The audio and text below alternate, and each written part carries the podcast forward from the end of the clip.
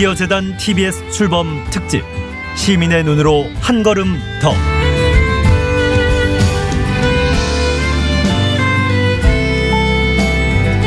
안녕하세요. 한림대 미디어스쿨 송현주입니다. 지난해 시월부터 티비에스 라디오에서 매주 토요일 오전 옴부즈맨 프로그램 겸 미디어 비평 프로그램 티비에스 아고라를 진행해왔습니다. 오 개월 남짓 짧은 시간이었는데요. 그동안 티비에스에도 큰 변화가 있었습니다. 티비에스 교통방송이 지난 십칠일부터 드디어 미디어재단 티비에스로 새로 출발하게 됐습니다.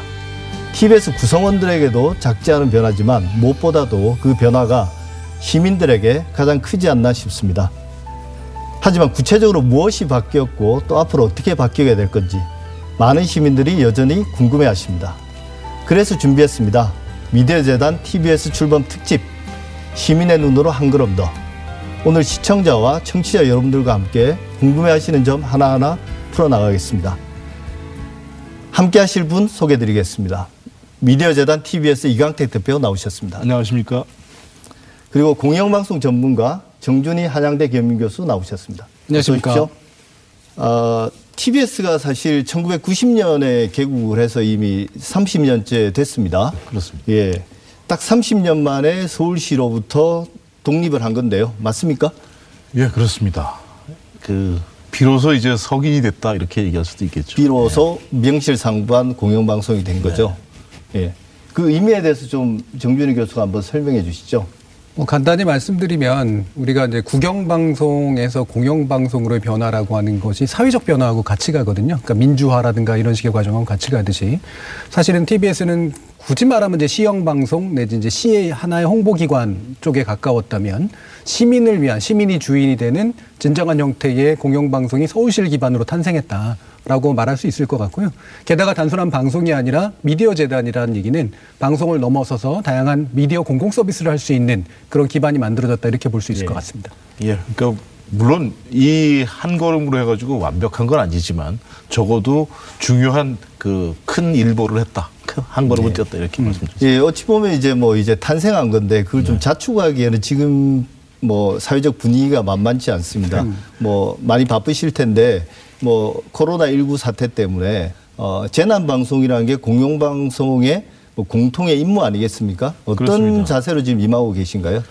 어, 일단 저희들이 존재하는 그 이유가 바로 우리 사회에서 제 역할을 하기 위한 것이고 공적 책무를 제대로 하기 위한 것이니까요. 예. 그래서 저희는 사실은 그 코로나 일구가 발발하면서 한 직후부터 계속적으로 다른 것보다는 먼저 예의주시하면서 그 방송들을 갖다 쭉 해왔습니다. 그래서 뭐 매일 특집 생방송을 이제 티비로도 하고 어, 라디오에서도 이제 상당히 많은 것들을 해왔죠. 그러다가 이번 주 월요일부터는 이제 전면적으로 사실상 전면적인 어떤 재난방송 체계를 이제 갖추고 예. 이렇게 하고 있습니다. 예, 뭐 코로나 일구 관련된 방송은 나중에 또 좀 더 자세히 말씀 나눠보겠습니다. 어, 오늘 그만큼 두 분과 나눌 말씀이 되게 많은데요. 일단 본격적으로 이야기하기 전에 이강택 대표님, 지난 삼십년간의 성과와 또 한계 어떻게 보십니까? 티비에스가 처음에 이제 그 소위 한국에서 자동차 마이카 시대가 열린 것과 더불어서 상당히 그 당시로서 중요한 역할들을 했던 건 사실이죠. 근데 사실 그 이후에 한국 사회도 많이 변했고 미디어 환경이 이제 굉장히 많이 변했는데 그러다 보니까 이제 그 이것에 조응하면서 이렇게 따라갈 수 있어야 되는데 네. 그 변화에 있어서는 좀 뒤처짐이 없지 않았다. 어, 이런 부분에서 이제 많은 아쉬움이 있었죠. 그래서 그러려면 어쨌든 간에 이 내 조직이라는 어차피 그 사람 인력과 예산으로 움직이는 건데 네. 이런 부분에 있어 갖고 이것들을 움직이는 데서 좀 더 체제의 어떤 그 개편이 필요했다. 그리고 그것이 계속 좀 어떻게 보면 늦춰져 왔다. 이제 그것들을 제대로 할 수 있는 계기가 마련됐다 이렇게 볼 수 있습니다. 예, 근데 그게 이제 독립법이나 혹은 이제 재단화되는 것과는 어떤 연관이 있습니까? 좀 구체적으로 한번 설명해 음, 주시죠. 그러니까 과거에는 그 이 저희가 서울시 산하의 사업소 예. 체제였어요. 그래서 아까 이제 홍보기관 이렇게 말씀하셨는데 사실 그렇다 보니까 주요 구성원들이 다 공무원이었죠. 그 다음에 예산 같은 경우에도 보면은. 그 서울시 그 소관부서에서 예산을 따서 그다음에 시의회에서 그 이제 통과를 시켜가지고 네. 한번 이렇게 픽스가 되면은 그대로 써야 되고 뭐 추후에 어떤 변경 같은 것들이 거의 불가능한 상태. 그러니까 정부 예산하고 똑같죠. 정부 부처하고 똑같이 움직였다고 보시면 됩니다. 예. 근데 이제 아시다시피 방송이라는 거는 굉장히 그 사회가 바, 그 변하는 데에 따라 가지고 뭐 트렌드뿐만이 아니라 사회적으로도 여러 가지 사실들이 예기치 않게 터지고 그러지 않습니까? 그러면은 그거에 즉응해 가지고 뭐 이제 사람도 거기다 배치를 해야 되고 예산도 써야 되고 이렇게 되는데 이런 부분에 대해 갖고 거의 제대로 이렇게 반응하기가 좀 어려웠던 거죠. 예. 근데 이제 우리가 독립법인화 됐다, 재단으로 음. 출범했다라는 걸 뭐 가장 간단하게 이야기하면 공영방송이 됐다는 거 아닙니까? 좀 그 구체적으로 정준희 교수께서 티비에스가 서울시 산하사업소에서 공영방송으로 출범했다는 것의 의미를 좀 더 한 번 더 부연해 주시죠. 어, 한 세 가지 정도로 정리할 수 있을 것 같아요. 첫 번째 독립성, 그 다음에 자율성, 유연성 이렇게 될 것 같은데요. 어, 독립성이라고 하는 거는 사실 우리나라 모든 그 방송이 가지고 있는 중요한 문제 중에 하나가 소유구조인데 누가 소유하느냐에 따라 가지고 목소리가 달라질 수 있다라는 겁니다. 서울시가 이른바 서울시의 정권이 바뀌면 방송의 정, 내용이 이제 바뀌게 되는 것 많이 이제 경험을 해온 거기 때문에요. 예. 이거를 독립시킴으로써 정치적 독립성을 확보한다라는 게 이제 상당히 크고요. 두 번째로 자율성이라고 하는 건 이게 그전까지는 방송사가 아니었던 거예요. 전밀히 말하면 미디어 기업이 아니었던 거죠. 그러니까 미디어 기업은 미디어 기업 나름의 판단이 필요한 건데 그러지 않았고 종속되어 있었기 때문에 내릴 수 없었던 판단을 유연하게 미디어 환경에 맞춰서 내릴 수 있다는 거죠. 그걸 이제 공무원 조직에서 그렇죠. 그러니까 예. 이런 방송사 재단 조직으로 이제 바뀌었기 때문에 이제 예. 가능한 그런 거고요. 그다음에 마지막으로 이제 결국에는 이런 것을 바탕으로 해서 사실은 경쟁력 있는 컨텐츠를 만들 수 있게 되는 거거든요. 근데 우리가 여기서 한 가지 생각해 봐야 될 거 우리나라가 공영방송이 많은 나라입니다. 티비 채널도 많아요. 미디어가 폭발하고 있어요. 그때 왜 서울시의 공영방송이 새로운 주체가 돼야 되느냐. 이 부분에 대한 이제 퀘스천 마크가 남아 있는 거거든요. 이거는 기존의 업계 반영하지 못했던 수요를 잘 반영하거나 새로운 어떤 필요를 만들어내거나라는 쪽으로의 어떤 변화가 아마 이제 나와야 될 거라고 생각을 합니다. 공무원 조직에서 이제 그 신분이 바뀌었다. 민간인으로 또는 예. 방송 전문가 조직으로 이렇게 바, 민간 전문가 조직이 바뀌었다라는 거는 이런 겁니다. 그러니까 기자의 경우에 공무원 신분을 가지고 있으면 자기보다 상급자의 직위에 있는 사람을 제대로 취재하기, 위축되지 않고 취재한다라는 게 참 쉽지가 않을 겁니다. 그렇죠. 예를 들면 예. 이런 문제가 있는 거고요. 예. 그다음에 예산 같은 경우에도 정해진 게 있으면 바꿔가지고 뭘 이렇게 그러니까 승인을 사전에 맞지 않고도 이게 쉽지가 않은 거거든요. 예. 그렇게 되니까 새로운 기획을 갖다가 바로바로 할 수가 없는 거죠. 그리고 이런 것들이 이제 계속 굳어 있으면 나중에 이게 체질화돼 버린다 그럴까? 그래서 수동성이 이제 이렇게 내면화돼 버리는 이 조직 내에서 예. 이런 문제가 생기는 거고 결국 그게 이제 경직성으로 이제 다 대외적으로 예. 표현이 되는 거고 이게 이제 아까 정 교수님 말씀하신 대로 그러면 경쟁력에 있어서 저하를 가져올 수밖에 없다. 네. 그 조직 겁니다. 내에 이제 경직성 이야기는 계속 말씀을 하셨는데요. 그럼 서울시와의 관계, 새롭게 설정되는 미디어재단 티비에스와 서울시의 관계는 어떤 겁니까? 그러니까 저희가 제가 그러니까 이전에는 시장님이 저를 직접적으로 임명을 하는 관계란 말이에요. 예. 서울시장이. 그런데 지금은 예를 들어서 이번 같은 경우에 제가 시민평가단 백 명의 앞에서 정책 공개 정책 설명회를 하고 그분들의 평가가 사십 퍼센트가 반영이 돼서 네. 이렇게 선정이 된단 말입니다. 예를 들면 이런 게 달라지는 것이고요. 네. 그다음에 저희가 독자적으로 이사회가 만들어지는 것이죠.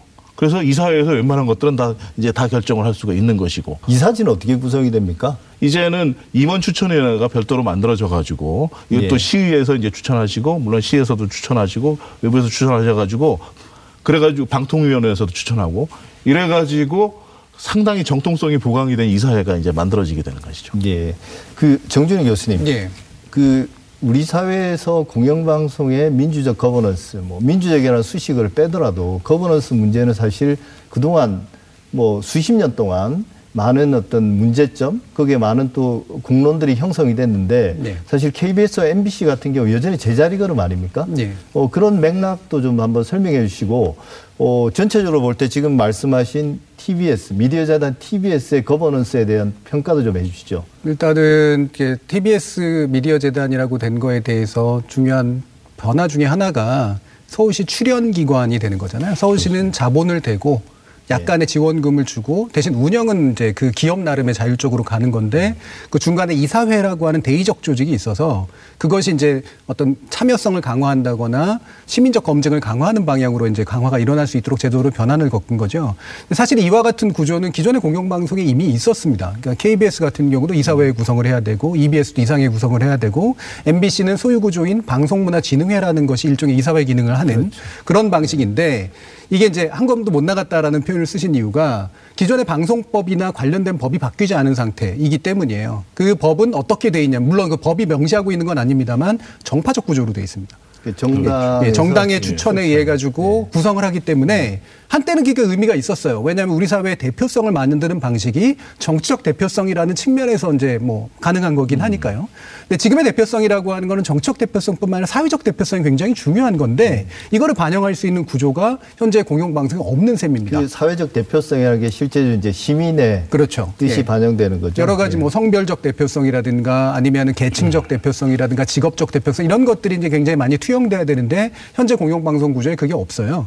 근데 이제 공영 그 지금 티비에스가 이제 미디어 재단으로 바뀌면서 현재 이사회 구조는 그걸 이제 투영시키려고 굉장히 노력을 했지만 그렇습니다. 왜냐하면 정파적 구조 자체는 보이지 않는 상태이기 네. 때문에요. 일보 더 나아간 형태라고는 볼 수가 있는데 여전히 이제 어, 과연 시민 참여라는 게 무엇이냐? 그리고 시민을 대표할 때 그 대표성을 어떻게 구성할 것인가라는 문제에 있어서는 아직은 이제 남겨진 과제가 있습니다. 맞습니다. 이거는 이제 이후에 좀 더 진전돼야겠죠. 예, 그 부분과 관련해서 저희가 지금 현재 구조, 지배 구조 이 부분은 상당히 불완전하고 음. 또 미완성이다. 앞으로 그래서 계속적으로 강화해 나갈 것이다. 시민성이라는 걸.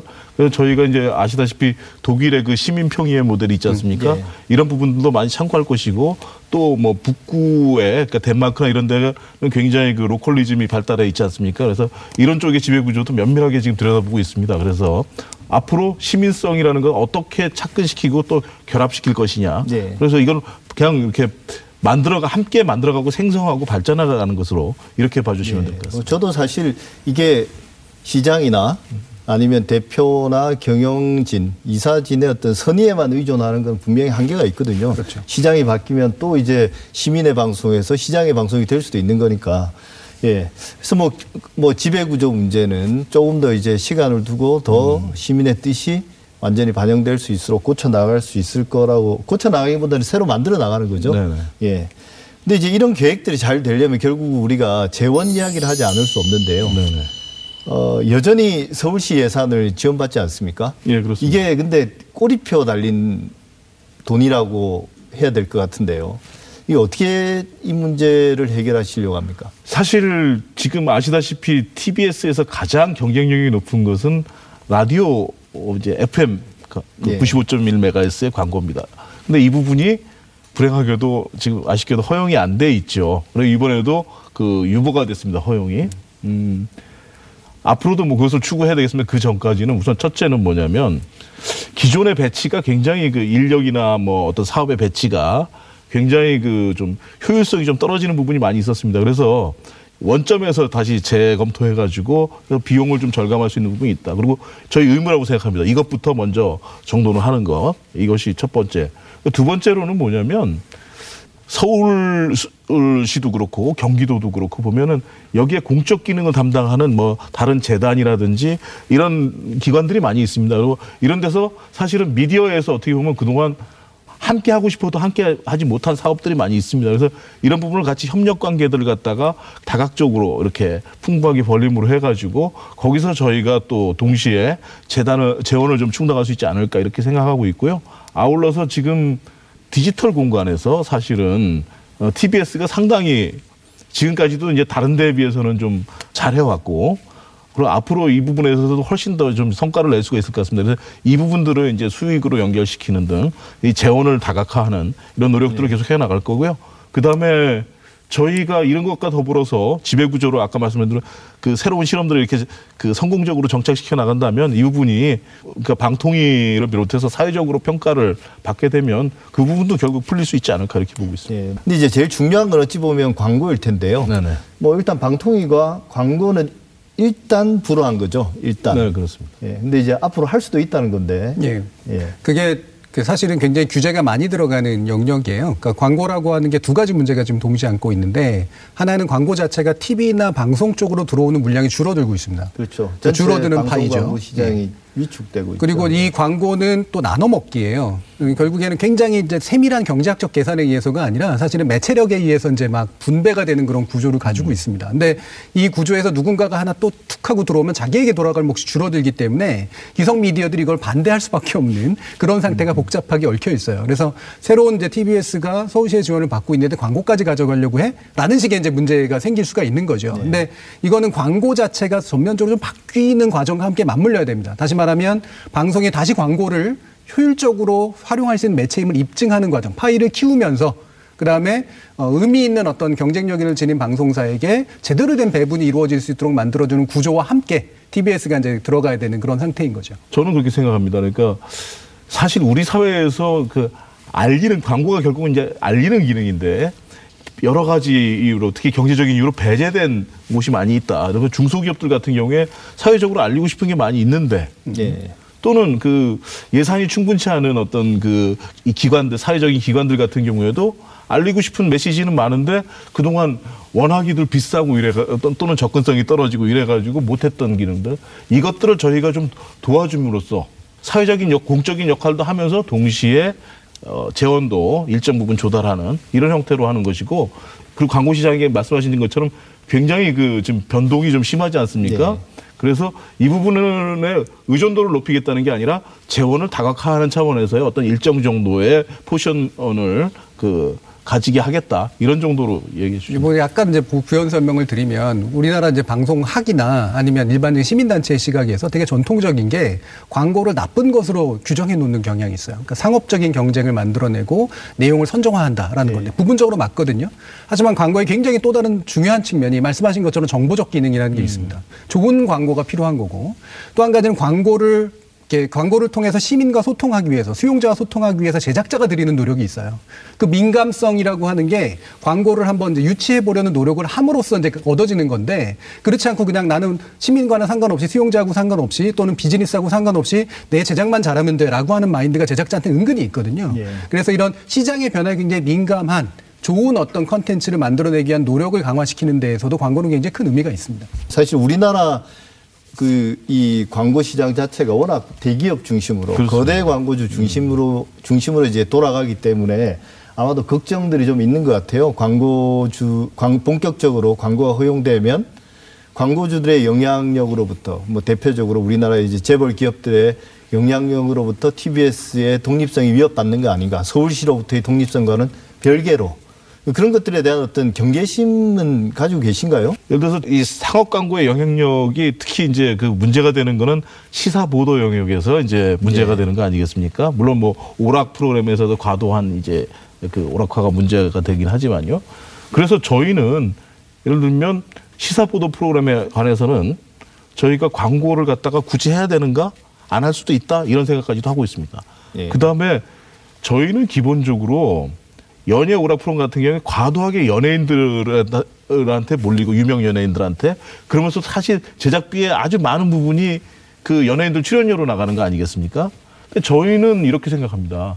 오히려 새로운 유형의 예능 프로그램들을 갖다가 개발하는 거죠. 그러니까 오히려 시민들을 중에서 이제 그 출연자들을 잘 선발하고 재능 있는 분들을 선발하고 해가지고 오히려 그런 것들은 저희 그럼 우리는 불식시킬 수 있지 않을까 이렇게 생각합니다. 예, 지금 이야기가 자연스럽게 콘텐츠로 넘어가는 것 같습니다. 네. 구체적인 프로그램의 내용에 대해서 어, 그 말씀은 잠시 후 이 부에서 이어가겠습니다.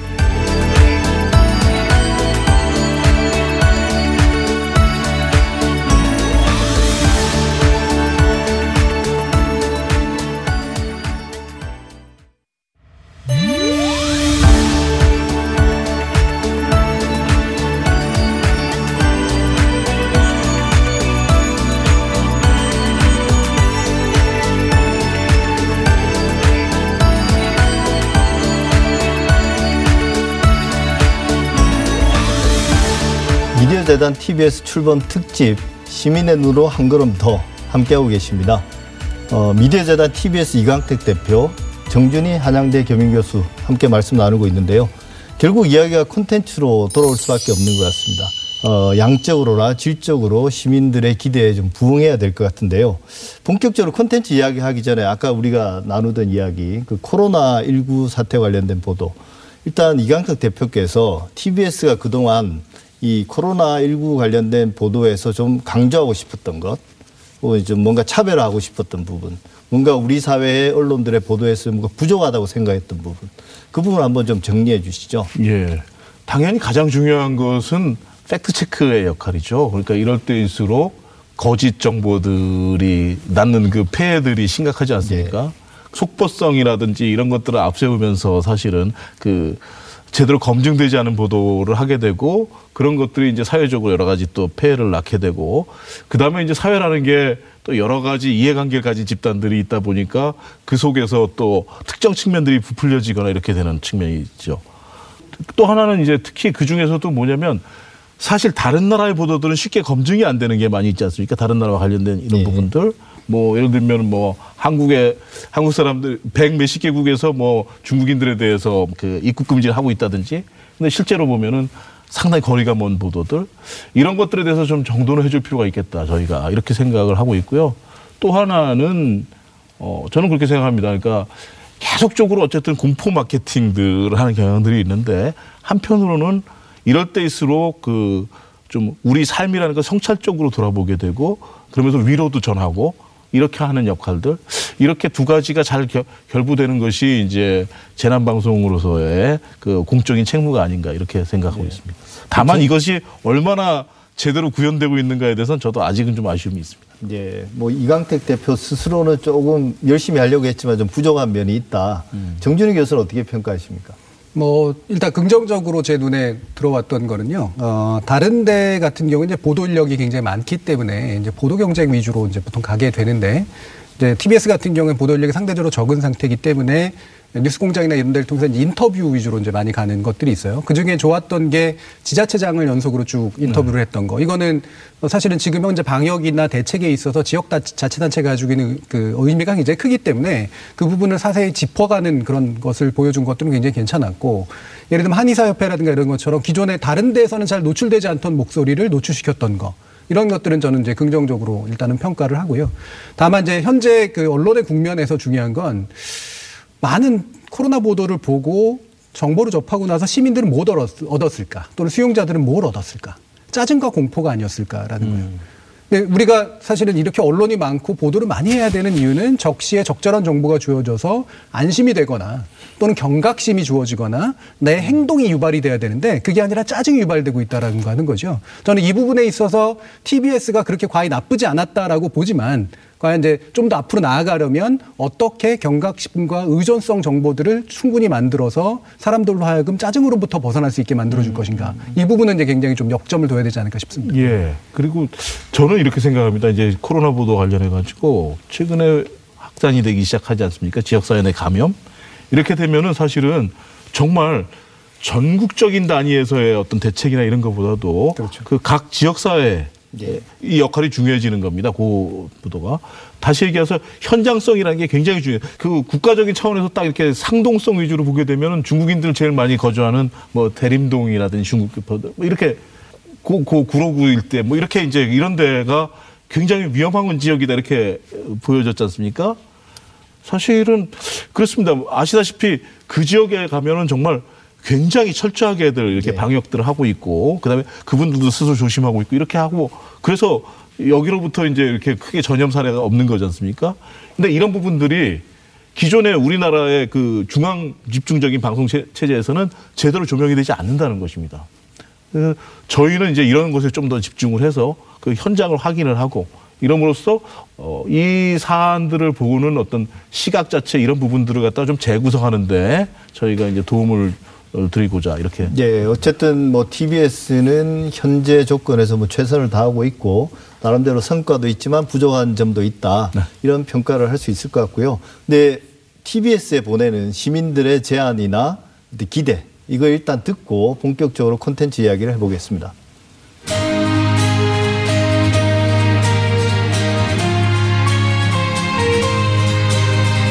옛날부터 저는 시사 프로그램, 거짓이 아닌 진심이 담긴 방송, 좀 밝은 방송, 아무래도 라디오를 들으면은 즐거움들이 많은 것 같아요. 라디오의 역할이 없어지지 않고 계속 있는 것이 아닌가. 티비를 너무 흉내내지 않는 방송, 스스로의 그 색깔을 가진 방송. 프로가 다양한 게 참 사실은 좋죠. 아무래도 뭐 예능 쪽이나 교양 쪽이나 보는 사람들이 다양하기 때문에 요즘 세상에 생각도 다양하고.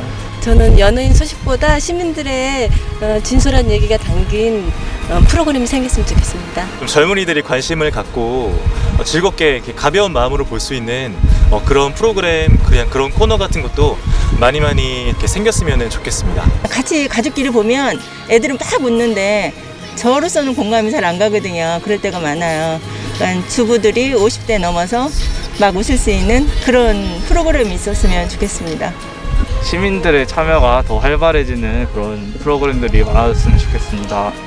어, 사람들이 전시회 같은 거 좀 어려워하니까 어, 명화 같은 거 좀 쉽게 설명해주는 프로그램 같은 거 있었으면 좋겠어요. 티비에스 시민의 눈으로 한 걸음 더. 티비에스 프로그램 이렇게 바꿔달라, 구체적인 제안들을 시민들이 해주셨는데요. 이강택 대표님, 결국 콘텐츠가 문제지 않습니까? 네. 아까 말씀하신 것처럼. 근데 이제 지금 대표님과 어, 티비에스 구성원 전반적으로 공유하고 있는 어떤 지향점, 철학이라고 할까요? 이, 이건 어떤 게 있습니까? 음, 저희가 이번에 공모를 통해서 만든 저희들의 그 캐치프레이즈, 이게 시민의 눈으로 한 걸음 더입니다. 시민의 눈, 첫째. 우리나라 방송이라는 게 기존의 방송의 모델은 기본적으로 대의제 모델이지 않았어요. 그러니까 이러이러한 역할들을 좀 해주세요라고 해서 역할을 맡겼는데 실제로는 마음에 안 든다는 거거든요. 과연 공정하냐라고 했을 때 그 공정에 시민들의 삶의 진실들이 담기지 않았을 때 그 공정은 무슨 의미가 있느냐라는 것이고요. 자기들 돈 벌 궁지만 하고 있고 그에 걸맞는 아이템만 한다든지 내가 보고 싶은 건 제대로 안 나와라는 이런 비판들이 있는 거지 않습니까? 저희는 계속적으로 이제 시민의 눈이라는 게, 시민의 바람이 뭔가라는 것들을 보겠다라는 거고, 한 걸음 더라는 거는 이것들을 하기 위해서는 결국은 이분을 열겠다는 겁니다. 그리고 가까이 다가가겠다는 겁니다. 그럼으로써 하나하나 그 목소리들을 어떻게 이제 반영할까라는 걸로 하고 있어요. 그래서 이제 조금 더 부연을 해서 말씀을 드리면 저희가 디아이와이, Do It Yourself 티비에스. 미디어에 대해서 모르셔도 된다. 근데 이런 기획이 콘텐츠 이런 거 해봤으면 좋겠다라고 하는 걸 다 저희가 모으는 겁니다.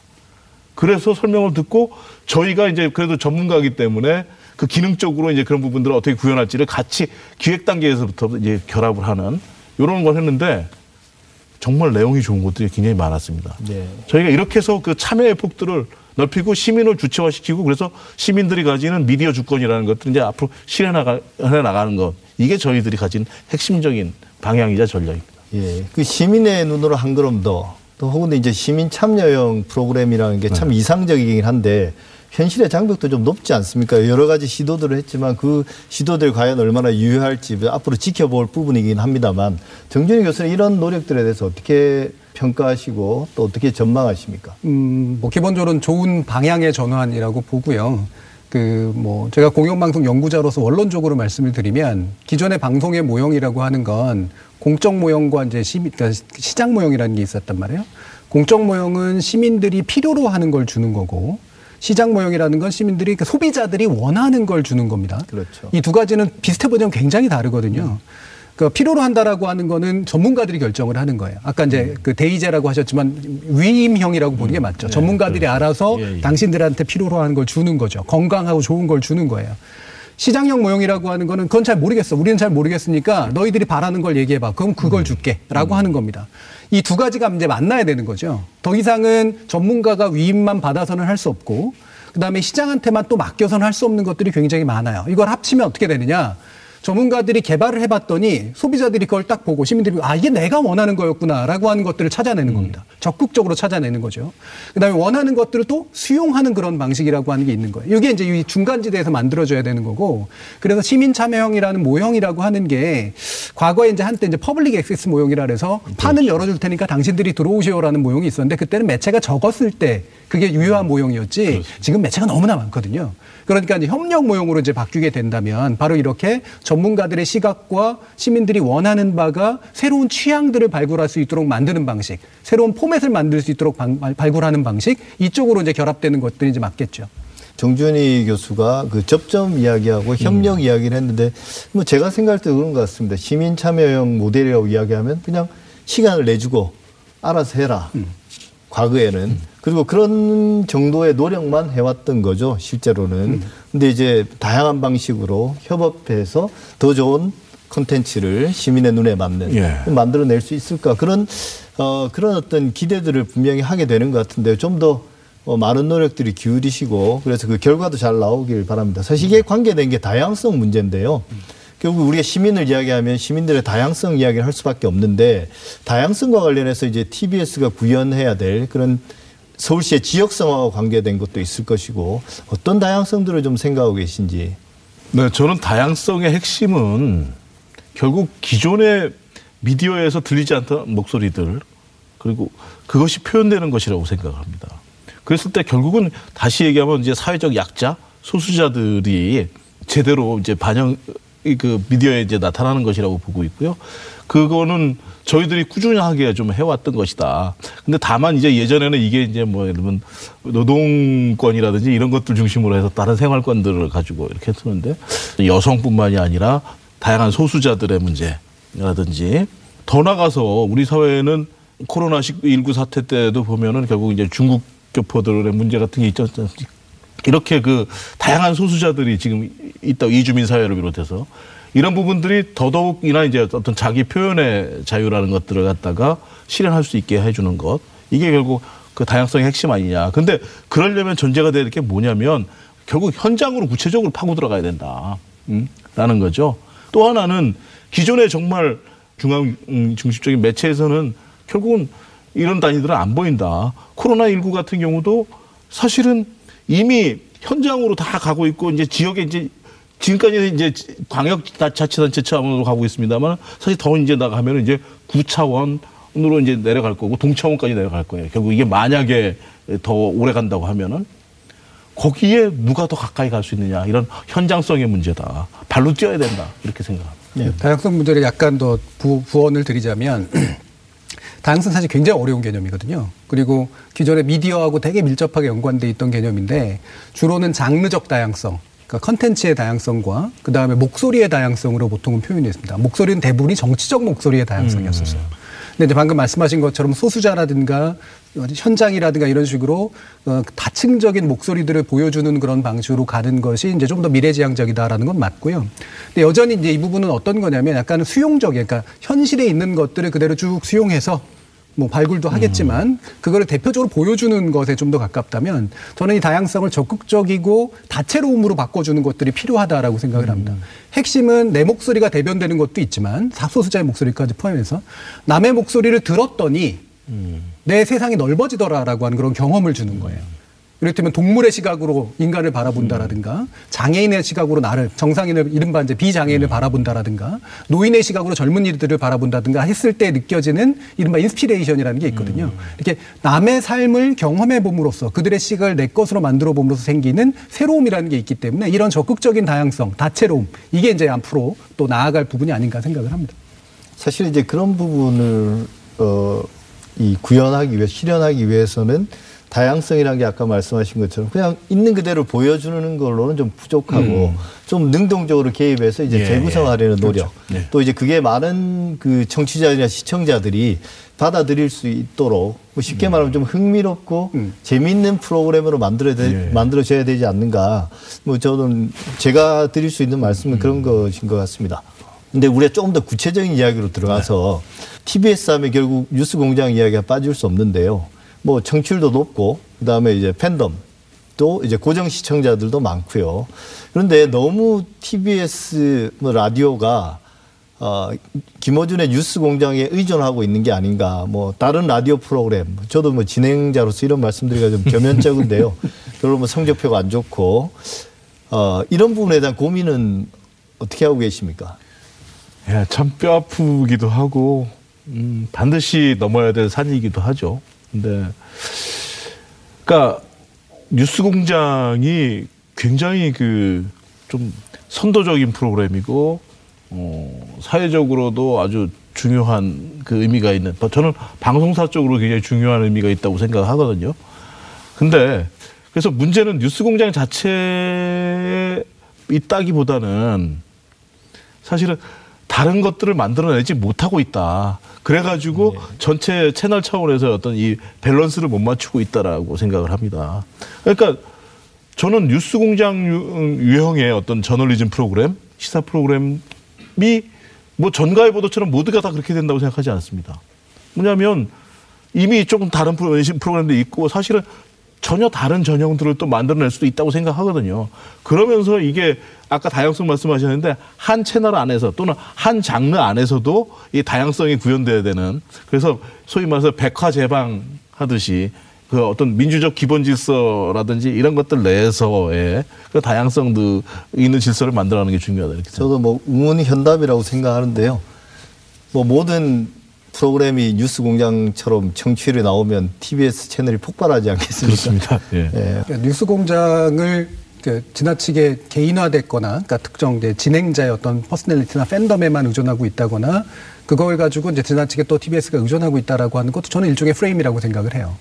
이거는 티비에스였기 때문에 또 가능했을 수도 있는 거거든요. 음, 음. 혁신이라고 하는 건 원래 주변부에서 나오도록 돼 있습니다. 중앙부에서 안 만들어져요. 그러면 이 주변부는 티비에스는 기존의 지상파 방송과 기성 미디어의 주변부였고, 그다음에 예를 들면 김어준 씨라든가 이런 경우는 뉴미디어의 어떤 선도였다라고 본다면 이것이 만났기 때문에 현재 효과가 나타난 거예요. 그래서 기성 미디어의 어떤 주변부적 장점과 그다음에 새로운 미디어의 어떤 선도적 장점이라고 하는 것이 만났던 것이 음. 어떻게 다른 방식으로 발현되도록 할 것인가, 이 부분이 이제 핵심적으로 중요한 거고, 이게 다른 데가 아닌 티비에스였기 때문에 가능했던 음. 것이 무엇일까, 이 부분은 이제 그 제대로 주목하는 것, 이것이 맞다고 봅니다. 네, 뭐 맞는 말씀하셨는데 그래도 우리가 뉴스공장 이야기가 나오면 불공정 뭐 논란 혹은 편향성 시비에 대해서 이야기를 하지 않을 수가 없을 것 같습니다.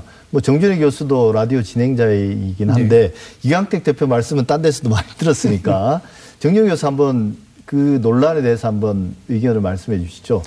어, 이를테면은 이제 지상파 방송이 수행해야 되는 공정성의 과제라든가, 그러니까 불편부당함에 대한 어떤 요구에 비해서 봤을 때 뉴스공장이 보여주는 모습들은 그것과는 좀 다른 것 같아라는 느낌 측면에서 편향성 논란이 있는 거에 대해서는 전 충분히 인정을 합니다. 근데 그게 왜 이게 그러면 논란으로 실제로 바뀌었을까에 대해서 잘 주목할 필요가 있는데요. 첫 번째는 스타일의 차이예요. 음. 이를테면 기존에 보여지던 지상파 안에서 나타나던 것과 굉장히 다른 어떤 문법과 어법들이 만들어지니까 그거에 대해서 차이를 안 좋은 것으로 번역해버리는 현상들이 나타납니다. 왜냐하면 불만이 있고 불편함이 있기 때문이에요. 음. 그러면 공정성이나 편향성이라는 건요, 정말 귀에 걸면 귀걸이, 코에 걸면 코걸이기 때문에 불편함을 정당화시키기가 굉장히 좋은 논리입니다.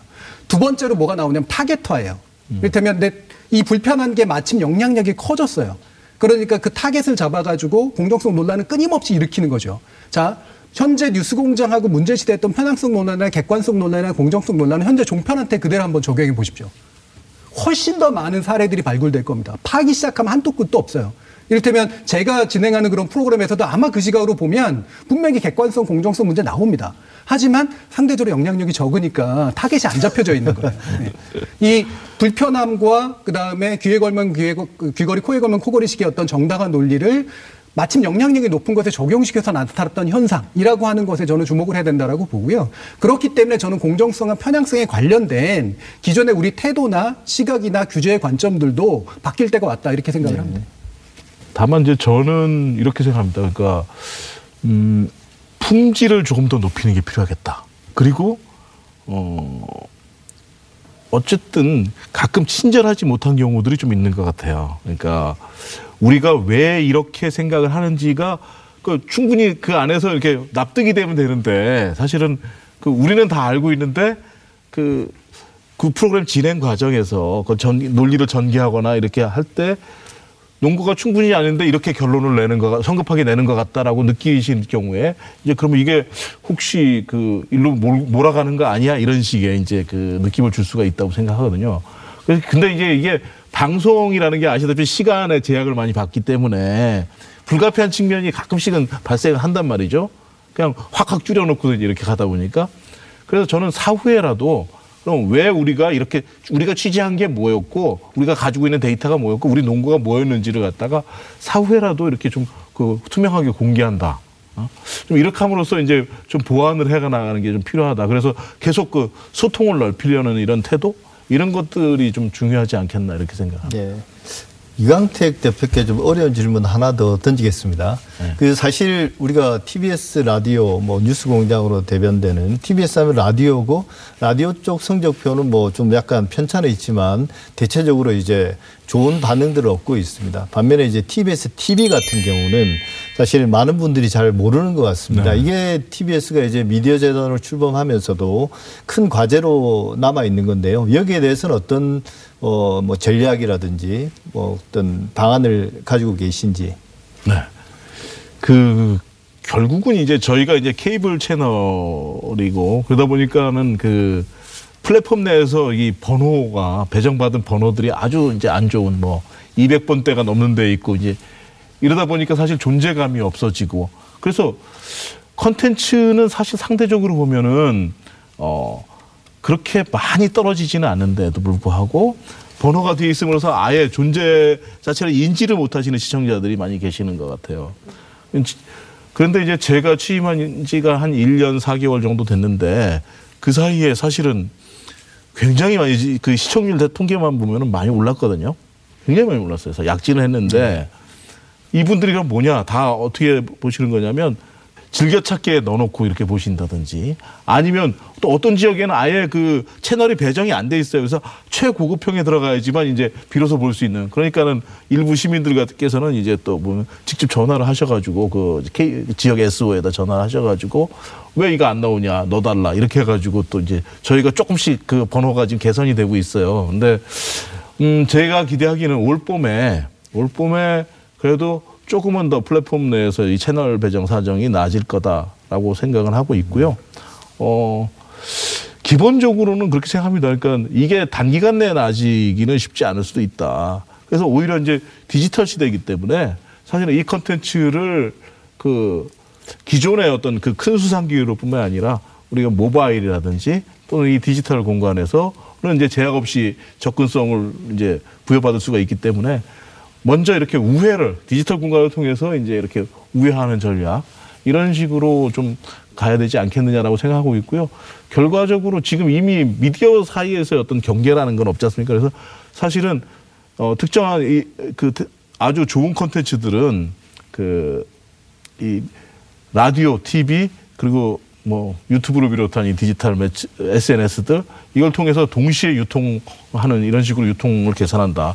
그리고 어쨌든 간에 그 저희가 채널 티비 채널의 경우에는 이제는 좀 채널 마케팅을 좀 제대로 해야 되겠다. 예를 들면 저희가 오, 이번에 오일팔 특집을 굉장히 괜찮은 걸 만들 거예요. 예. 지금 기획이 잘 되고 있어요. 근데 우리 채널에 한번 틀면은 이거 존재감이 없어요. 그럼 어떻게 할 거냐? 저희가 이걸 영화로 동시에 만들 겁니다. 다큐멘터리 필름. 예. 그래가지고 동시에 상영을 하면서 이렇게 다시 가는 이런 식의 이제 좀 그 전략들을 좀 복합 전략들을 구사하려고 생각하고 있습니다. 너무 과부하가 걸리는 건 아닌지 모르겠습니다. 네. 우리가 콘텐츠에 대해서 많이 이야기를 했는데요. 좀 정리한다는 의미에서 티비에스의 도약을 위해서 우리가 티비에스가 앞으로 콘텐츠 측면에서 좀 집중해야 될 부분, 음. 혹은 뭐 키워드로 할까요? 그거 한 번씩 말씀해 주시죠. 먼저 정준희 교수부터. 뭐 공교롭게도 오늘 이 프로그램의 제목이 시민의 눈으로 한 걸음 더인데요. 어, 저는 그게 키워드가 될 수 있다고 봅니다. 저는 두 개를 제시, 제시하는데 응시와 대화예요. 예, 응시라고 하는 건 제대로 들여다봐야 되는 겁니다. 이게 전문가의 눈으로서만이 아니라 시민의 눈으로 봐야 되고요. 대화라는 건 저는 최근의 매체 환경의 변화에서 가장 핵심적인 거라고 봐요. 일방적으로 쏘는 방송이 아니라 대화하는 방송이 돼야 되는 거죠. 그러니까 이게 단지 댓글창이 만들어지고 이런 게 아니라 끊임없이 제작에 그것이 반영이 되고 다시 반영된 것이 피드백으로 또 돌아가고라고 하는 방식에 그래서 이 내 목소리가 들리고 있고 내 목소리가 투영되고 있어 라고 하는 그 감각이 굉장히 중요하거든요. 이거를 만들어낼 수 있을 것인가. 그래서 응시하고 대화하는 콘텐츠를 키워드로 잡고 싶습니다. 음, 저도 거의 유사한데요. 저는 협력과 협업. 이렇게 정리를 네. 할 수 있습니다. 그러니까 기존 미디어들에서 사실상 그 소외되어 있었던 분들, 그 거리감을 느꼈던 분들, 그러나 뭔가를 말하고 싶은 분들과 어떻게 이 거리를 좁힐 것이냐, 같이 이야기를 할 것이냐. 그러면서 그분들에게 겨, 그 부족한 것들을 우리가 조금 조금씩 그 보완하면서 같이 만들 것이냐. 결국 이 문제다. 이렇게 생각하고 있습니다. 예. 그러니까 그런 의미에서는 결국은 티비에스가 가는 길은 하나하나가 다 실험이다. 이제부터. 음. 예. 마지막으로 우리 공영방송에 대해서 특별한 애정을 가지고 계신 그 정준희 교수가 뭐 덕담, 티비에스 미디어재단 티비에스의 출범을 맞아서 덕담 한마디 해주시고요. 그러니까 제가 공영방송 연구자인데요. 공영방송은 사실 한 백 년 된, 거의 백 년에 가까운 역사의 산물인데, 이게 역사의 무대에서 퇴장할 가능성이 굉장히 높아진 어떤 내 것이 이른바 미디어가 되고 있습니다. 하지만 이거는 제가 연구를 하기 때문에 사라지면 안 된다라고 강조하는 게 아니라, 사실은 사라지고 났을 때 그걸 복원하기가 굉장히 어렵기 때문에 여전히 굉장히 중요한 매체예요.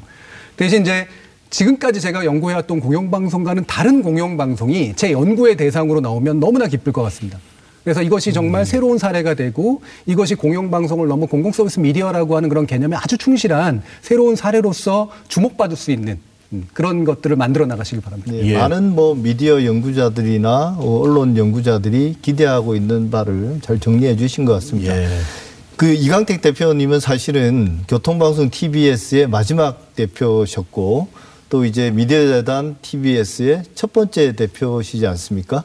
이런 변화의 중심에서 조직을 이끄셔야 되는데, 뭐 앞으로 티비에스를 이끌어 나갈 어떤 비전이나 혹은 포부, 혹은 각오 같은 것도 한번 말씀해 주시죠. 네. 저희는 한마디로 말씀드리면 그 정준희 교수께서 방금 말씀하신 의미에서 저는 역사적인 책무를 가지고 있다고 생각합니다. 기회를 맡기도 했고, 동시에 그것을 변화를 제대로 시도하다가 그것에서 이루지 못하면 결국은 그건 또 저는 어떻게 보면 죄를 짓는 거라고 생각합니다. 그래서 반드시 성공을 시키겠다, 이 실험을. 그것은 우리의 역사적 책무다라는 것이고요. 그걸 위해서 이제 뭐 천시는 맞았다고 생각하고요.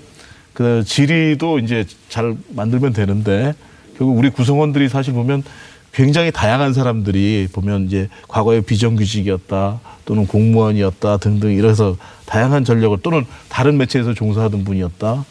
근데 이 부분에서의 어떤 그 인화라는 것이 역시 가장 중요하겠다. 예. 그래서 새롭게 이 다종다양한 사람들이 어떻게 평등한 협력관계를 만들고, 또 안, 우리 내부가 그렇게 평등해지고, 또 시민들과 우리가 또 이게 투명하면서도 평등한 이 관계를 만들 것인가. 이런 부분이 이제 관건이 아니겠나, 이렇게 생각하고 있습니다. 네. 한 시간 남짓 티비에스 이강택 대표, 정준희 한양대 겸교수와 말씀 나눴습니다. 한 시간이 훌쩍 지나갔는데요. 어, 티비에스의 미래에 관한 이야기를 나누기에는 턱없이 부족한 시간이었습니다. 하지만 오늘 나눈 고민들이 티비에스의 발전을 위한 밑거름이 되리라 믿습니다. 티비에스의 가장 큰 힘은 시민들의 관심과 애정입니다. 그리고 앞으로 티비에스가 마주할 그런 많은 난관들에 대한 해답 또한 시민들에게서 찾아야 한다고 믿습니다.